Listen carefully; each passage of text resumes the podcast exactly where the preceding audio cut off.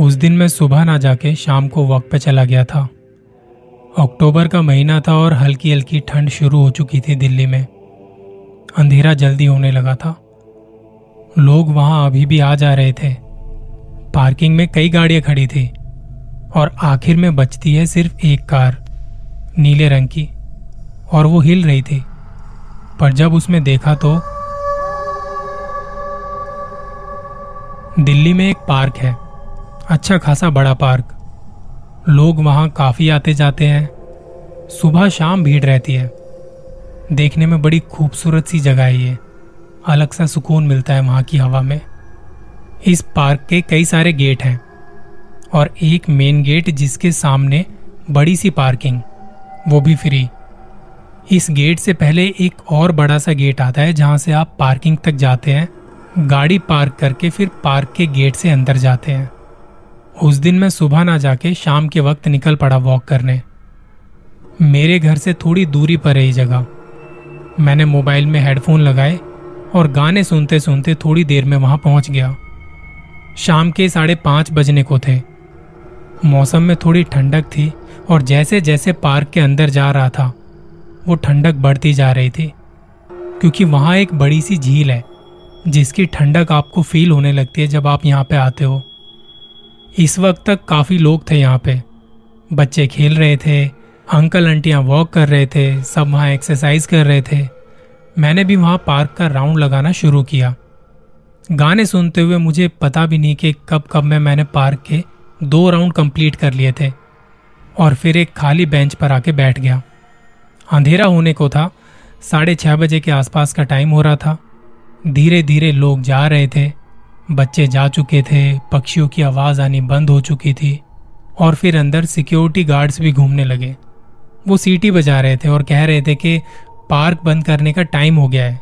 जल्दी जल्दी बाहर निकलें। यह उनका डेली रूटीन है।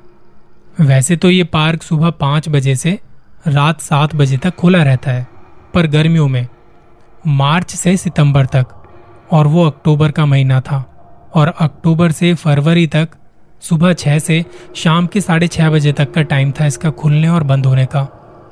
मैं पार्क के बीच में एक खाली बेंच पर बैठा हुआ था, और वो जगह ऐसी है जहाँ पेड़ ही पेड़ थे, वहाँ अंधेरा ज़्यादा लग रहा था।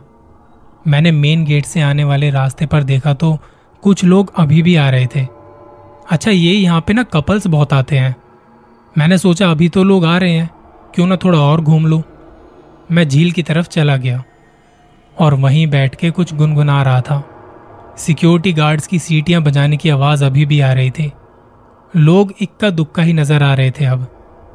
मैं भी उठा और टाइम देखा तो सात बजने को थे। धीरे धीरे निकल पड़ा बाहर जाने वाले रास्ते पर। पार्क की कुछ लाइट जल चुकी थी और रात में अक्सर जो कीड़े मकोड़ों की आवाज़ आती है, वैसी आवाज़ आ रही थी। इस टाइम तक लगभग सारे लोग जा चुके थे, पर मैं अभी भी वहाँ पर रुका हुआ था। तकरीबन साढ़े सात बजे के आसपास मैं मेन गेट तक आया। वहाँ एक सिक्योरिटी गार्ड बैठा था। कहता कि, साहब, बंद करने का टाइम हो गया, कहाँ रह गए थे? मैंने कहा, बस थोड़ा वॉक कर रहा था। ये लोग ध्यान रखते हैं कि कहीं कोई नशेड़ी या चोर उचक के अंदर ना रह जाए। फिर रात को इन्हें ही दिक्कत होती है। यहाँ पुलिस वाले भी आते हैं बीच बीच में आके चक्कर लगाते रहते हैं। इस वक्त तक पार्किंग खाली हो चुकी थी और मैं सिक्योरिटी गार्ड से बात करके बाहर जाने लगा, बड़े वाले गेट की तरफ़। इन लोगों का ध्यान था कि अंदर कोई रह ना गया हो। एक वक्त में यहाँ तीन से चार सिक्योरिटी गार्ड होते ही हैं। मैं जब जा रहा था तो हेडफोन की आवाज़ मैंने धीमी कर ली। मेन गेट से बाहर निकलने से पहले ही मैंने मेरे उल्टे हाथ की तरफ़ देखा तो वहाँ एक नीले रंग की स्विफ्ट गाड़ी खड़ी थी। वहाँ थोड़ा अंधेरा था। किसी भी लाइट की रोशनी नहीं पड़ रही थी क्योंकि वहाँ पेड़ ज़्यादा थे। मैंने देखा कि पूरी पार्किंग खाली है। फिर ये गाड़ी? शायद कोई रह गया होगा अंदर अभी। मैंने पीछे देखा तो दोनों गार्ड्स खड़े होकर अपने बातचीत में लगे हुए थे। शायद उनका ध्यान इस तरफ़ नहीं गया। मेरे मन में हुआ कि एक बार जाके देखा जाए। मैं जब उस गाड़ी के पास गया तो देखा वो गाड़ी हिल रही थी। मेरे दिमाग में पहला ख्याल आया, शायद कोई कपल वगैरह होगा। वो गाड़ी लगातार हिले जा रही थी। मैं उस गाड़ी तक जाते जाते रुक सा गया। थोड़ा पीछे हटा और वापस जाने लगा। मुझे कुछ गड़बड़ लगी कि कुछ तो अजीब है। इस वक्त वहाँ पुलिस वाले आते हैं। ये देखने के लिए कि कुछ गलत काम तो नहीं हो रहे यहाँ पे।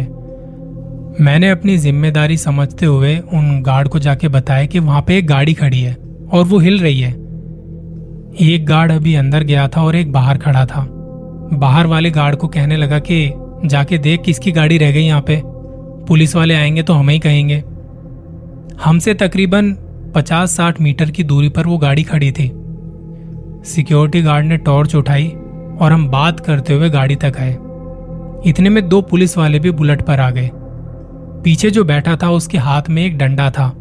पहले वो सीधा पार्क के अंदर जा रहे थे। पर हमें देख के उन्होंने अपनी बुलेट हमारी तरफ़ घुमा ली और वो भी गाड़ी तक आए।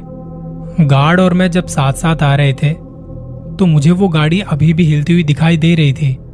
मैंने खुद देखा था और जैसे जैसे गाड़ी तक आए तो वो हिलनी बंद हो गई। पुलिस वाले आए तो कहते कि, चौकीदार, ये गाड़ी किसकी खड़ी है? वो कहता कि, सर, वही देखने आए हैं। ये साहब बता रहे थे कि गाड़ी हिल रही थी। पुलिस वाले कहते हैं अच्छा टॉर्च दिखा। डंडे से गाड़ी के शीशे पर खटखटाया। पर कोई रिस्पॉन्स नहीं। टॉर्च से भी दिखाई नहीं दिया कि गाड़ी में कौन है। जेड ब्लैक शीशे थे गाड़ी के। सामने वाले शीशे से गाड़ी के अंदर ध्यान से देखा। तो उसमें कोई नहीं था। और ये बात सुन के मैं हैरान था। पुलिस वाले मुझसे पूछते, भाई साहब, आप कौन हो? मैंने कहा, यहीं रहता हूँ और वॉक करने आया था। तो वो कहते कि, आप जाओ, हम देख लेंगे। मैं वहाँ से बाहर की साइड निकल रहा था। हेडफोन मैंने फ़ोन से हटा के जेब में रख लिए थे। मैं पैदल घर जा रहा था। मुझे ना जाने क्यों पसीने आने लगे। घबराहट हो रही थी। मैं देख रहा था, जहाँ मुझे लाइट नज़र आ रही थी, मैं उसी रास्ते से जा रहा था। दिमाग में ये चल रहा था कि गाड़ी में कौन था। कोई था भी कि नहीं? और अगर कोई नहीं था तो वो हिल कैसे रही थी? यही सब सोचते सोचते मैं आधे घंटे में घर पहुँच गया। फ्रेश वगैरह होके खाना वाना खाया और थोड़ी बहुत वेब सीरीज़ देखने के बाद 11 बजे तक मैं सोने चला गया। मेरे दिमाग में अभी भी वही हिलती हुई नीले रंग की स्विफ्ट घूम रही थी। मुझे बेचैनी सी होने लगी। मैं उठ के थोड़ी देर के लिए कमरे से बाहर बालकोनी में आ गया। जब आप किसी चीज़ के बारे में ज़्यादा सोचते हो तो वो आपको हर जगह नज़र आने लगती है। मैं बाहर खड़ा आसमान में देख रहा था। चाँद हल्का धुंधला सा नज़र आ रहा था।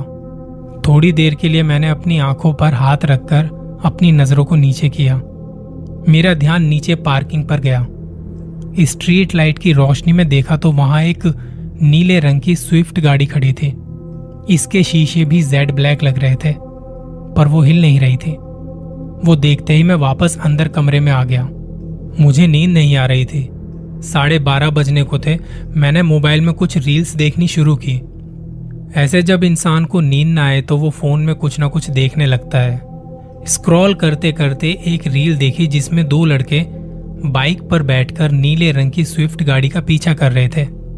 और जब वो गाड़ी ट्रैफ़िक में फंस के रुकी तो उन्होंने देखा कि उसमें कोई नहीं था। मैं मन ही मन सोच रहा था कि ये सब क्या हो रहा है मेरे साथ। शायद मैं कुछ ज़्यादा सोच रहा हूँ। थक चुका था और मुझे सोना था बस अब। करवट बदलते बदलते मुझे पता नहीं कब कब में नींद आ गई। रात के तीन बजे के आसपास मुझे ऐसा लगा जैसे किसी ने मेरी चेस्ट पर हाथ लगाया हो और उसने मुझे उठाने की कोशिश की। मेरी आँख तो खुल गई, पर आँखें मसलने के लिए मेरे हाथ ऊपर नहीं हुए। मैं हिल नहीं पा रहा था, बस मेरी आँखें खुली कमरे को देख रही थी। ज़ीरो वॉट के बल्ब की रोशनी में मुझे पर्दे के पास एक शेडो दिखाई दी। पर्दा हिल रहा था। मैं चीखना चाह रहा था, मदद मांगना चाह रहा था, पर मेरी आवाज़ मेरी आवाज़ नहीं निकली, ना मुझसे हिला गया। उठना तो दूर की बात। अब वो शेडो धीरे धीरे मेरे पास आई। और मैं उसे अपनी तरफ़ आते हुए देख रहा था। मेरी साँसें फूल रही थी। मेरे पैर कांपने लगे, आँखों से आँसू निकल रहे थे। वो शेडो मेरे पास आके बैठ गई। उसने अपना एक हाथ मेरे सीने पर रखा और दूसरे हाथ की उंगली से मेरे आँसू को हाथ में लेके गर्दन हिलाते हुए देखने लगी।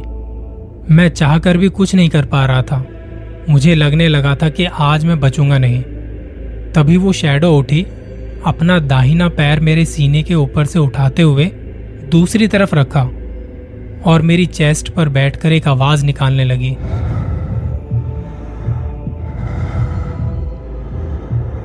मैं बुरी तरह से कांपने लगा। उसने मुझे मारना शुरू किया और कई थप्पड़ मारे।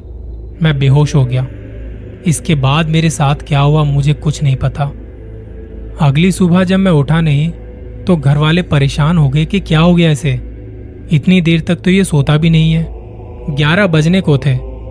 जब उन्हें लगने लगा कि देख के आए, पता नहीं तबीयत तो ठीक है या नहीं, तब वो आए, मुझे उठाया उन्होंने। मैंने टाइम देखा तो ग्यारह बजने को थे। मैं रोने लगा। मम्मी पापा को रात में जो मेरे साथ हुआ था, वो सब बताया। पापा की छुट्टी थी और माँ ने कहा कि तू तैयार हो जा, मैं तुझे मंदिर लेके चलती हूँ। वहाँ पंडित जी बैठते हैं, तुझे दिखाना है। ये जो मेरे साथ हो रहा था रात में सेम मेरे किसी रिश्तेदार के साथ भी हुआ था, और फिर उनकी हार्ट अटैक से मृत्यु हो गई थी। इस बात से घर वाले बहुत डरे हुए थे। जब माँ के साथ मंदिर गया तो पंडित जी ने बताया कि इसके ऊपर कोई ऊपरी हवा आई हुई है, और वो बस इसे ही दिखाई दे रही है। माँ कहती, पंडित जी तो कोई उपाय बताओ फिर इसका? फिर उन्होंने कहा कि जब बच्चे जवानी की दहलीज में कदम रखते हैं तो उनकी बॉडी में चेंजेस आते हैं, जिस वजह से उन पर ऐसी चीज़ें जल्दी और आसानी से आ जाती हैं। मैं तो यही कहूँगा कि थोड़ा पूजा पाठ में मन लगाए। सात दिनों तक सुबह, शाम हनुमान चालीसा का पाठ करें। घर से निकले तो अपनी जेब में माचिस रख ले। रात को सोते वक्त तकिए के नीचे कोई लोहे का सामान या चाकू रख ले। कुछ नहीं होगा, सब ठीक हो जाएगा। पंडित जी की बातों को मैं आज तक फॉलो कर रहा हूँ। उनका फ़ायदा भी मिला है मुझे। पर आज कई सालों बाद जब मैं ये कहानी लिख रहा हूँ तो वो एक बात मुझे याद आ रही है कि ज़िंदगी में आपको आपकी हर बात का जवाब मिले ये ज़रूरी नहीं। कुछ रहस्य रहस्य ही बन के रह जाते हैं। ना तो मुझे जवाब मिला उस गाड़ी में कौन था, और उस रात जो औरत दिखाई दी वो कौन थी, और ये सब मेरे साथ क्यों हुआ? सिर्फ़ मेरे साथ ही क्यों?